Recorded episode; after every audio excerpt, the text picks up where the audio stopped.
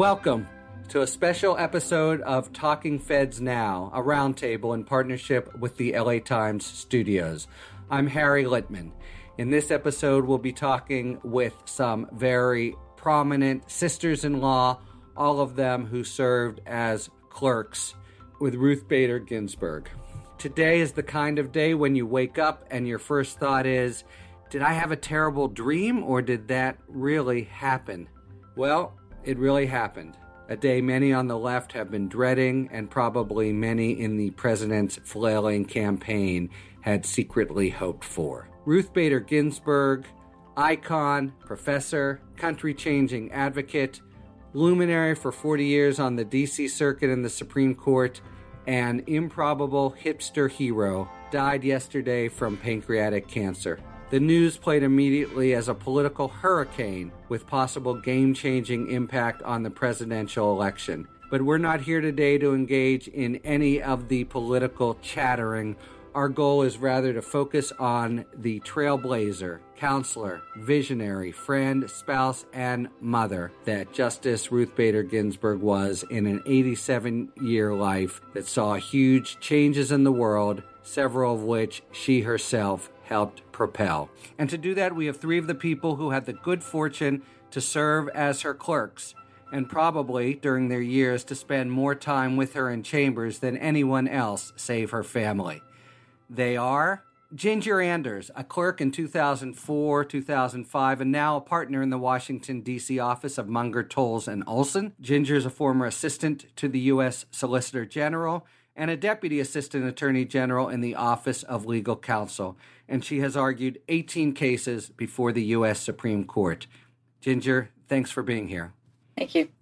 Jillian Metzger, clerk in 1997 and 98, and now the Harlan Fiske Stone Professor of Constitutional Law at the Columbia Law School. Jillian is a co-editor of Gellhorn and Byse's Administrative Law, a seminal administrative law casebook, and the healthcare case, the Supreme Court's decision and its implications. Jillian, welcome. Thank you. And finally, Amanda Tyler, a Ginsburg clerk in 1999 2000, and now the Shannon Cecil Turner Professor of Law at the University of California, Berkeley School of Law. She's the author of Habeas Corpus in Wartime From the Tower of London to Guantanamo Bay, and a co editor of Hart and Wechsler's The Federal Courts and the Federal System, the book that is as close as anything to a Bible for Supreme Court practice. Amanda, thanks so much for joining Talking Feds. Thanks for having me. All right. So, you know, very hard, I know, to try to capture a person in 40 minutes or so, but let's try to do our best. I wanted to start with something that I think you all know very well, but the public not so much, and that was Justice Ginsburg's personal manner. In my few meetings with her, she came across as extremely diffident, soft spoken, maybe shy, maybe painfully shy. Others have remarked on the silences that you had to get used to. So, first, you know, do you know what I mean? And second, was it like that for you throughout the year as you came to know each other better? I'd have to say, I don't think she was shy. She was very deliberate. And so every word, not just written but spoken, was pretty carefully chosen.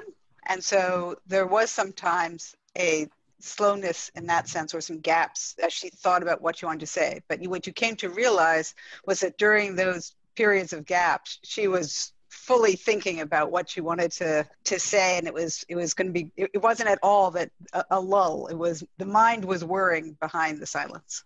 Yeah she was such a fantastic editor of opinions and such a careful and you know persistent editor. And i always felt like those pauses were pauses in which she was doing the same thing to her spoken word that she would be doing uh, to, to her writing. You know, she'd be going over it and taking out the unnecessary words and just making sure that that she had exactly the right word. So, you know, the joke was that you had to count to five. Uh, when you thought she was done, you'd count to five, and then you'd speak. But I, it was that editing process, I think. I think everything that's just been said is spot on. The only thing that I would add is that if you could get her to talk about opera, she would become incredibly animated. She was she loved opera and she would just come alive in talking about her favorite operas. It was such a wonderful thing to see. That's great. But but following up on what Ginger said uh, her as this um, punctilious and very, very precise editor. I know at least early in her career, when I had a sense of it, her relationship with clerks was quite paper driven. They would slip drafts under her door, her closed door, and they would come back in a, in in a especially early in the term a very edited fashion. Is that the way that it worked when you were clerking for her?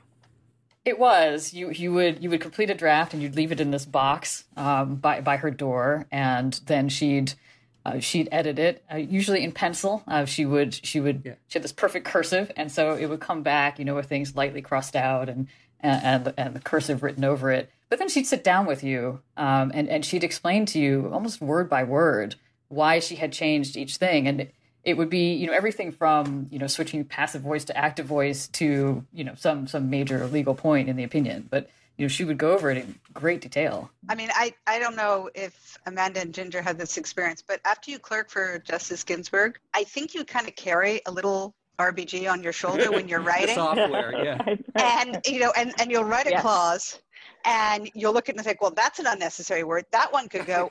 really, we need some additional commas here to set off that clause, and then you and it it you just it sort of you see the influence that she has had uh, over time. And you you also picking up on that. Absolutely, she lives on in your ear, on your shoulder, wherever it is, whispering, telling you, no, no, no, be better. You can do better. Um, but you also look for great first lines to mm-hmm. grab your reader. You look for places where you can use really great words like path marking, which was path one of marking. my favorites. From, uh, separated by five years, but same word. I see. Yeah. Oh, yeah. Yeah. yeah that was yeah. a favorite. yeah. Every time I use it, I just I think of her. I smile a little bit because mm. I think of her. I try to put it into briefs if I can. Did you, uh, when you met with her and she was explaining it, was it always one on one? Were there one on four? meetings? And I guess relatedly, what was her process in advance and how did it employ clerks, if at all, for working through especially tough cases and knowing just where she wanted to be?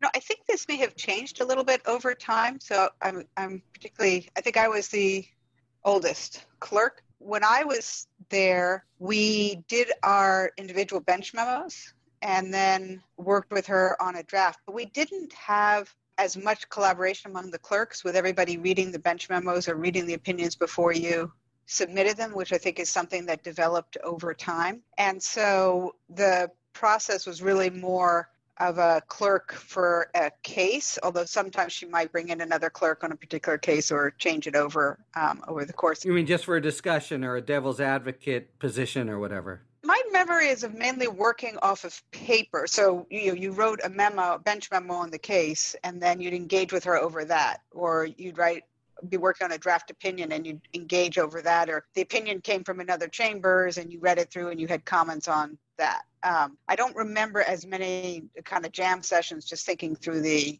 ideas. That's that's not so much my memory. I think I had a very similar experience to Jillian. Our, our year, a few years after Jillian's, it was usually one clerk to a case, although occasionally she would bring in another clerk. And we did also talk primarily based on drafts. I do remember fondly, though, one of my very favorite memories in, uh, on, in this context of my clerkship happened in a case in which I had written a very lengthy bench memo. I really thought the answer should be X. And she thought the answer should be Y. And she read my memo on a weekend. So she called me on the phone to talk about it. And we talked for a good two hours about it. Wow. It took me that long. And so I'm a little slow to realize that what she really wanted was for me to say, Oh, I think actually you're right, Justice. But I refused. I refused to back down.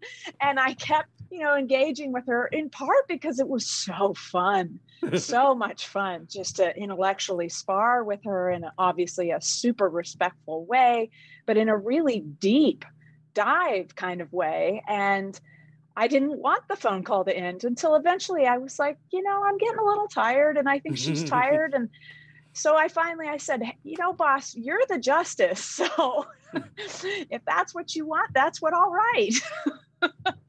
Yeah, I think my sense of her was that she, you know, she had very strong instincts about what she wanted to do with every case. So a bench could help her by boiling down the issues and maybe confirming what she already thought or raising questions for her. But you know, she was really so, someone who already came to it with a with a definite view, um, and, and she would use the clerks to help her sort of work through things. But um, you know, we didn't have those jam sessions, maybe in part because you know she often knew what she thought. You know, following up on Amanda's point, she is being you know lionized as a great liberal and of course she did vote with the the four in most big cases and maybe this is a reflection of the liberty or the you know the greater latitude one has as a Supreme Court justice. When I clerked, uh, she was on the D.C. Circuit, and she actually had the reputation. I clerked for Mikva, so one of you know the more liberal judges. She had a reputation of being much more centrist, is one way to put it, but it was really sort of punctilious or proceduralist. So you know she would work through things carefully, like a Civ Pro teacher might, and sometimes it would cause her to be, you know, on the side of uh, of a Bork opinion or a Scalia opinion. And I think the extolling or just the recognition of her as a as a kind of liberal giant on the court and the focus on some of her dissents doesn't fully capture the whole picture of someone dedicated to the law and where the law takes you in very precise steps. I mean, I think that's I think that's right. I among the clerks, you'll realize that if there was a kind of obscure civil procedure case, she would go for that one. She and, and it was yeah. really fun to work on those because those cases really had that aspect. That remained something that she really cared a lot about, and I think she really um, sort of developed a jurisprudence there. I do think that if you look at her jurisprudence over time, I don't think it ever lost its care. I think when I think of her her writing of opinions, it always had that same degree of care. There is a voice that is consistent throughout. I do think that over time, as the court moved more to the right, she was more assertive in some ways about insisting that the court recognize that it was ignoring what equality and justice required and that it was doing so also by just not paying attention to the world. Like that you'd get these broad statements that that just didn't connect to the lived reality. And that was what i think she started to to quite powerfully articulate in dissents. And that's i think why they were so powerful and and took on the meaning that they have. Yeah if i could pick up on what jillian just said you know as i think back about her jurisprudence what stands out is that this is someone who very powerfully understood that the law impacts the everyday lives of Americans. And she often understood very acutely how. And there are so many examples I could give. Uh, the Ledbetter case, where she says to the mm-hmm. majority, You just don't understand how pay discrimination works for the working class. How is this woman supposed to have found out that she was being systematically paid less than her male peers for so long? In Hobby Lobby, when she writes about how the majority, the all male majority, doesn't understand that working class women are not going to be able to afford contraception if you make it easier for employers to opt out of the contraceptive mandate. So she had a real appreciation for how things affected people on the ground. I'm reminded of a conversation that she and I had at UC Berkeley last fall, in which we were talking about Goesaert and Cleary, this old case decided uh, I think in 1948, uh, about a Michigan law that banned women from bartending and waiting tables at night under most circumstances. And as she talked with me about the case, she said, you know, the problem is, of course, at night is when you get the best tips. So she really, you know, she really understood. I love that example because it it's that's right. And only somebody from a working class background would know that. and and so she really had this rich appreciation that although they, we were you know debating high level law it had very serious ramifications on the ground and so when you read her opinions you read a voice for the lived experiences of a very broad spectrum of our society you know, I think when we were all clerking, she was a relatively junior member of the court and of the liberal wing, um, and she always respected Justice Stevens so much. Uh, he was the you know, sort of the most senior member of, of, the liberal side, at that time and and there was a real sense in which he was a leader and so i think you know one of the things that we got to see occur in the past you know 10 years or so after justice stevens retired was that she really took on that mantle right and became the leader uh, of the of, of, the liberals and you know started writing those big dissents right? And i think really felt it very deeply that that you know she had responsibility for voicing a, you know, something unified on behalf of, of the four of them. I had the sense, it took me by surprise at the time, of fantastic admiration for Justice O'Connor and a certain loneliness when O'Connor stepped down and she, you know, felt herself a lone uh, woman's voice. Was what did, did Ginger? Did you clerk after O'Connor left, but the other two when she was there? So I was I clerked during Justice O'Connor's last year. So actually, she announced her retirement i think within our the last weeks of our clerkship and it was really it was really emotional in chambers uh, justice ginsburg was very very moved by it and you could it, it i think took her by surprise and it took all of us by surprise and, and she seemed to feel it really really deeply. She told me that when o'connor left and she and she said this publicly uh, when uh, she was the only woman on the court that that was really hard. She was she really didn't like that. And I think probably because she felt like many of us observed and felt too like we were going backward. So she was ecstatic with the appointments of Justice Sotomayor and Justice Kagan. I mean, I think she also, there were some cases where, if you think about um, the um, Redding case of the 13 year old girl who was being strip searched, and she later said that, that her male colleagues just didn't understand that it was different for a 13 year old girl to have to take be strip searched at that age than it was for a 13 year old boy they were sort of a little bit question of well you know i remember when i was young in, in the locker room and she intervened very you know forcefully and i think she thought they just didn't get it. I heard her once talk about you know in very straightforward terms about you know her her equality jurisprudence was carefully mapped and the like but she just said i you know i didn't understand why he should have one job while she has two. It was it was very basic about about couples lives. I want to ask you about that because there's a lot of comparisons now being drawn with justice marshall for whom i clerked about her earlier life as a really you know trailblazing advocate. We would occasionally on very very lucky days get regaled by uh, Justice Marshall with some account of that. Was was that a part of her life anymore? And did it ever sort of come out when you know the feet were up, or was late at uh, late in the afternoon in the in the court? Were you aware of her previous life as an advocate? Oh, definitely aware.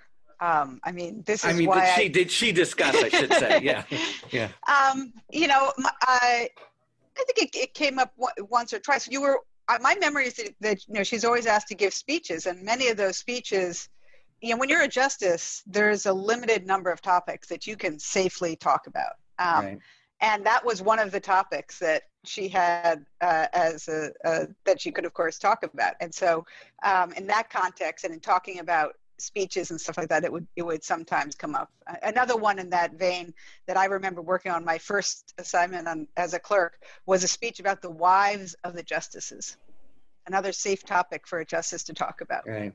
Yeah, it's funny because you know in recent years she's become such a, such a pop culture icon, uh, but she for that for for her advocacy for women's rights and and of course we were all aware of it. That's why we wanted to clerk for her and you know we kind of worshipped her for those reasons but she never yep. talked about it in chambers you know she she was such a quiet and diligent person it, it really just felt like she had you know she had had these tremendous achievements but you know she was here every day to do the work that was on her desk and you know she was going to persist at doing that work and you know making every single opinion just perfect and i don't know it's one of the things i admire her most for i think uh, you know, looking back, just that sense of, you know, you show up every day, you do your best. And, you know, it wasn't about sort of, you know, telling war stories or resting on her previous accomplishments. Let's talk about this notorious RBG stuff. I, I, I uh, can claim a very small role in the phenomenon because I'm uh, quite good friends with the filmmaker, Julie Cohen, and I made the first overture to uh, Justice Ginsburg to maybe speak with her and, and vouch for Julie, which to my surprise, she um, accepted. But, you know, it must have both perplexed and delighted her. What, what was your sense of her reaction to becoming, you know, this, this uh, pop culture icon for the for the hip hop class for what you know or, or Gen Z or whatever whatever it was a kind of an improbable development. I think she was thrilled. Um, I gotta say, I mean, I, I think she, I think she, I think she thoroughly, thoroughly enjoyed it. I remember she came to Columbia for a talk on in 2018, and she had her notorious RBG bag that she was carrying around. Um, uh, I, I, do have to confess that if I were going to make predictions from you know my clerkship what was going to happen to the this was not one of them. really was not top of my list. Yeah, she you know she joked about how everyone wants to take their picture with me and she didn't understand it this was but... when she was at berkeley about a year ago visiting you is it yeah yeah, yeah. and i think she even they have a clip of her saying that in the documentary but uh, you know what i loved about it and we see the outpouring the just overwhelming outpouring of grief all over this country is that everyone got to learn about her life she became the national treasure that we all knew she was but not everyone else knew. And to have children's books about her life and work, inspiring the next generation, educating the next generation of how she worked so tire, tirelessly, excuse me, to make ours a better and more just and more equal society. This is awesome. But it's also just awesome that little kids are looking up as their icon to a woman who, because she had a brain and a commitment and made a difference in the world, I mean, that's a that's a great development on so many fronts. And I think that she did, you know, she really enjoyed that little girls sort of saw her on the bench as being perfectly normal right? Um, and not necessarily, you know, something so original, which means that she, you know, she had achieved so so much just in the course of her life, because that was because of the work that you know she had started. My 15 year old daughter Lila was the one who brought me the news, and she's been inconsolable for the for you know 24 hours. I don't think she could name another uh, justice, maybe Justice Kagan, but but this this was this has you know really um, uh, made her completely upset. We're hearing, reading about some accounts of times where Justice Ginsburg took a real interest in the personal lives of some of the uh, clerks, acted as counselor, and the like. I- I'm just wondering if that was I, you know, I think there are some justices or judges who want, you know, like their clerks fine, but want nothing to do with them. Maybe others who are very much a Chambers family. Would the justice kind of look to take on that role with everyone? Would she just be available if you came to her and did you? You know, what was your experience of her as sort of personal counselor? I mean, my first of all, I think she was actually a very good mentor in terms of she supported her clerks, and mm-hmm. um, you know, a number of her clerks went on the academic market, and she backed them. I don't think that she, I don't think it was really in her personality to reach out and give counsel unless you asked for it, or mm-hmm. reach out and give support unless you asked for it. But she would be there if you were on the market or needed a letter or or or that kind of support. Um, she took a real interest, I, I, think, in our in our families. I mean, I had the yeah. kind of slightly mind blowing experience when I went down to D.C. when with my son, who was around eight or nine at the time, and we came by the court, and I introduced him to her, and she went into grandma mode, and literally shepherded my son around the court and pointed out where she sat on the court and where this was. And i mean part of that is i think she really she had a bubba mode. She she really did. But i think it was also that she saw like she was opening the law like she was making this world available to him but it was it was so interesting because you know the when i when i go to the court you know it's like very serious and it's the court and you know it's great to see the justice and that's that would always be warm but you know uh, and here she was in grandma mode it was just it was for me it was a kind of surprising turn of events but i i think that's not unusual No, that's that. I mean, I think we all had a very similar experience in that regard. She was an amazing mentor. I remember um, when I went on the academic job market and I didn't get Uh, so many interviews initially, I mentioned that to her and she said, Send me a list of names and phone numbers and I'll call. And she started making calls for me. I, I, I can't even begin to tell you how, how much of a difference that made and how grateful I am. She also had, when she knew that you were going through a hard time, if there was a way that she could find out, you know, she would check in and she would look out for you. I was very close with Linda and Kathy, the two assistants who worked with her. And they knew for example that um, many years ago i my family we were going through a really really difficult time and the justice went out of her way to reach out to offer kindness and support and also incredible wisdom and and just wise advice about how we would get through it. We would look back on on the, the experience and actually find very powerful silver linings and I can tell you that it was a gesture I talked to her as recently as this summer about because I carry it with me every day. Yeah, and she, you know, I think her marriage was so important to her and such a source of joy for her that she was very very interested in her clerks' marriages and weddings. And you know, of course, when you're clerking, that's kind of a time of your life where you might be, you know, getting married or just married. And you know, so I have one of those stories too, which was that um, we decided to you know get married over President's Day weekend. You know, we didn't want a wedding. You know, we were just going up to the New York City uh, courthouse, and you know, so she got wind of it, and she wasn't having it. You know, so she she threw us a party. She threw a party for for all the law clerks, and you know, gave us gave us advice. Um, I'll never forget what she said, which was.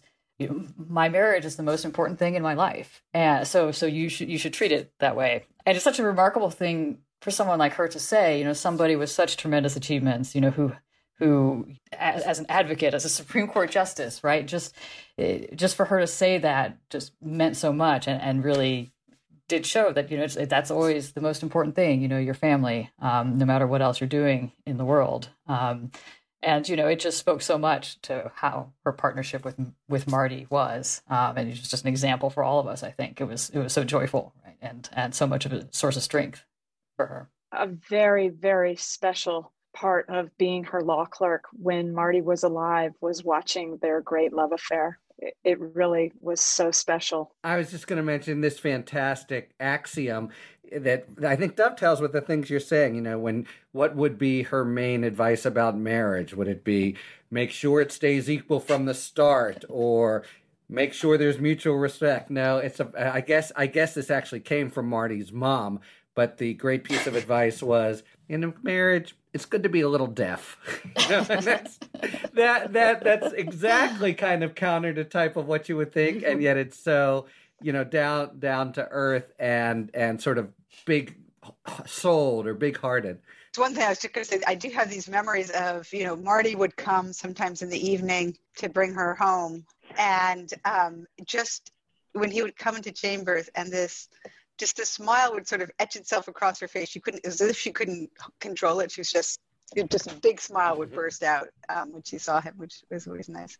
I think the other thing that, uh, you know, we talk about their partnership and it was so important, but I, you know, we shouldn't lose track of how unusual for that era mm-hmm. of, of, a, of, a, of a marriage, that kind of relationship was. I mean, she credits Marty um, so much for for supporting her and for the success that she had. That's also because it, it really was unusual at the time for a husband to um, not just you know support his wife, but to really you know take on the cooking and childcare and various things that that allowed her to have the career that she did. Yeah, I mean, I think it's a matter of public record. Ron Klain, a real authority, has said that it was it was Marty's push over the top after the initial mm-hmm. she'd kind of been pushed down a little on the li- on the list that that literally made her become Clinton's first choice. Yeah. He was her biggest fan. What a special thing to say. And Jillian's right. In their generation, this was not the norm. But she loved to talk about how child rearing was really important to him. He wanted to spend time with his kids. And so he wanted to share that responsibility. He also believed, I mean, she said this when I interviewed her last fall. I said, Do you have any advice for my students? And she said, Choose a partner who believes your work is as important as theirs. And that's what she did. And thank God, we're all the better for it. You know, I read, uh, I hadn't seen this uh, uh, associated with her before, but the a quote that maybe you have heard fight for the things you care about, but do it in a way that will lead others to join you. And uh, again, I did a sort of double take thinking about that and Justice Ginsburg because you know there's a there's sort of a negative injunction side to that. You know, don't be a jerk. Uh, maybe even a good justice should be a little deaf. But the the other side of it, uh, kind of form coalitions, work the room. I really think uh, of her not doing. That is, she she led by example, or maybe she chose um, the the arguments and that that had integrity and and weren't unnecessarily vicious. But I didn't have the impression of her as kind of of working things in that way. Is, is that fair? I'm thinking of Justice Brennan and Justice Ginsburg right, together because you're you're, yes. you're making me think of I can count to five, exactly. and I think she really cared about the architecture of the argument, and again, this kind of deliberateness with which it was written. That said, I think you might be giving a slightly partial picture. Um, mm-hmm. She, you know, she signed on to a lot of opinions without a dissent, and um, you know, that's not to say that you know her druthers might not be occasionally that some sentence or another might not be there, but I think that is the collegiality part. Um, I think that we know her now so much for her voice in dissents, and that's a different art than writing a majority. So I think that also affects you know our sense of her tone. I do think that she, and if you look at her advocacy strategy, she had a, an understanding, and I you know, I think she might in many ways be right that if you try to go for too much all at once, you may not get what you want to get. So, you know, she, she was, I think, and I think this was, you know, again, when you hear see the forcefulness of the defense over time, it may be that in reacting to the conservative court and in assuming the the mantle of the leaders of the liberal bloc, she became more uh, direct, but I think she had a kind of in, more incrementalist strategy earlier on. That was part of her critique of Roe mm-hmm. as well. And so I think, but I think that was really not a, a, sign that she didn't have the commitment as much. It was a strategic question. Um, and, uh, you know, I think that she had more, um, maybe a little bit more play in the joints than is always evident if you simply look at her dissents. Yeah, I think everything Gillian said is is spot on. More generally, though I, I think she liked to engage with the other side. She gave uh, the one of the eulogies at Justice Scalia's services, in which she said, at his memorial, in which she said that his dissent in VMI helped make her majority opinion stronger. Mm-hmm. I, I did not clerk for her that year, but I suspect she was trying right up until the end to get him to join too. um, although it was probably at some point apparent it was a lost cause but I think I when I hear that quote, what it makes me think of is that she was very savvy, but also more generally, it sort of marries with the uh, the, the quote she loved to talk about that her mother told her don't don't waste your energy being angry or on other emotions that are not constructive right so use your time and your energy on this earth to do something constructive and that means engaging with the other side, talking respectfully, trying to win them over to your point of view, and always having your sort of eyes on the prize, as it were, understanding the big picture of the work that you're doing. I think constructive is an exceptionally good word for her now that I think about it. We've covered a lot of ground and we still have just a few minutes. I just wanted to ask each of you to tell us some detail or anecdote that you, you think of when you look back on your clerkship. It could be trivial or it could be grand, but something that you really like the little voice on on your shoulder that you you know kind of keep with you and will keep with you in thinking about the justice well, so since I gave the little justice on my shoulder before, I, there's one part of her jurisprudence that I don't think gets enough attention and doesn't, uh, it's not what she's known for. And that's her approach to Congress. And her approach to mm-hmm. the role of the court in relation to Congress. And she, I think, was actually incredibly powerful there. I think it connected to her advocacy because she recognized the importance of having democratic institutions lead the way to really implementing justice. And people talk about the Ledbetter dissent, which she calls on Congress to remedy. But it was in so which many other did. areas, which they did, exactly. Um, but it was in so many other areas where she just had an understanding of the, the importance of the court maybe is you know doing a floor but not a ceiling on what moves congress could make. And you know she it doesn't it's not one of the opinions of hers that i think gets a lot of uh, recognition being pulled out. But her opinion in nfib versus sebelius is so spot on on every bit. So in NFIB versus Sebelius, one of the issues was whether or not Congress could force you to buy something. And the analogy was could fo- Congress force you to buy or eat broccoli? And, you know, it's fine. It's a nice little logical parallel, but it's not reality. Nobody ever is going to try and force you to, to buy and eat broccoli. You know why? Because it's broccoli. You know why people think you need to, you know, buy and have health care? Because it's health care, because you're spreading costs, because we all know you're always going to need health. And she just, you know, she said it and she said it so plainly and had that same conception of reality of how it, how things work. So I, I really treasure that particular opinion. I'll pick up there if it's all right and and just say that was a pervasive theme about her jurisprudence and i, I love that gillian brought attention to it. Uh, for those of us who teach and write about federal courts and administrative law that's really important. Um, there's another opinion that she wrote for majority called Bank Markazi versus Peterson, in which it's animated by the very same principles. It's it, basically that the court needs to be mindful of where its lane is, and Congress gets its lane. And without going into the details of the case, basically, there she says, with a, a strong majority, that if Congress has complete control over an area of the law, statute in that case, statutory law in that case, like as in Ledbetter, then it's not for the court to second guess what Congress does unless there's some meta constitutional principle in play, yes, then we we have something to say. But the relevant law in that case was all within the purview of Congress's power. So the court needed to stay in its lane. More generally, I think as I've looked back on her legacy and, and I've been reviewing a lot of things from her from her life and work, I keep coming back to a couple of things, one from my clerkship and one from just looking back on her life at her confirmation proceedings she she talked about learned hand and she talked about the role of the courts. And even with respect to the constitution there she said you can't look to the courts as the sole guardians of the constitution.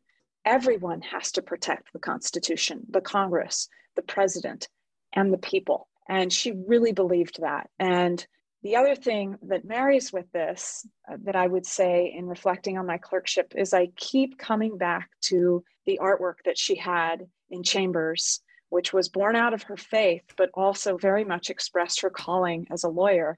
She had up, Justice, justice shalt thou pursue. And I think now she's left that work to all of us, and we have to carry it on. Yeah, that's that's absolutely right. I mean, I think for me, one thing this is related to everything that uh, Gillian and Amanda said. One thing that really stands out for me in the clerkship was her respect for public service, and and and more specifically, her respect for for DOJ and and for the executive branch. And there was this sense that you know when the United States you know came in and said something, she was very conscious of the court's you know relative expertise and relative role. Um, but at the same time she paired that with the same sort of you know exacting standards that she brought to everything else that she was going to hold the government to its aspirations and its ideals. And so you know the same thing that she did as a civil rights lawyer you know helping america you know live up to equal justice under law um, that that that phrase applies to, to all of us. Um, you know she she wanted to do the same thing. She expected the united states and, and the government to to you know uphold its highest aspirations as well. And so it made her it made her a great justice in those cases where um, you know where the question was is the government living up to what it should be living up to? Well all right to pick up on amanda and from from deuteronomy uh, let me just say may her memory be for a blessing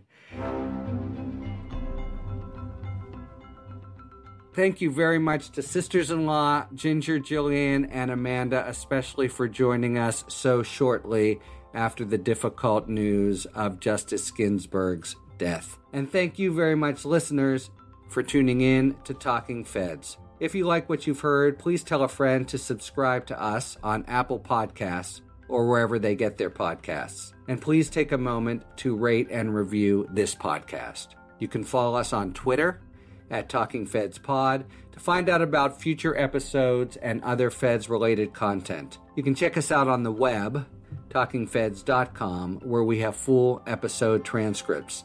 And you can look to see our latest offerings on Patreon, where we post discussions about special topics exclusively for supporters, as well as ad free versions of our regular episodes.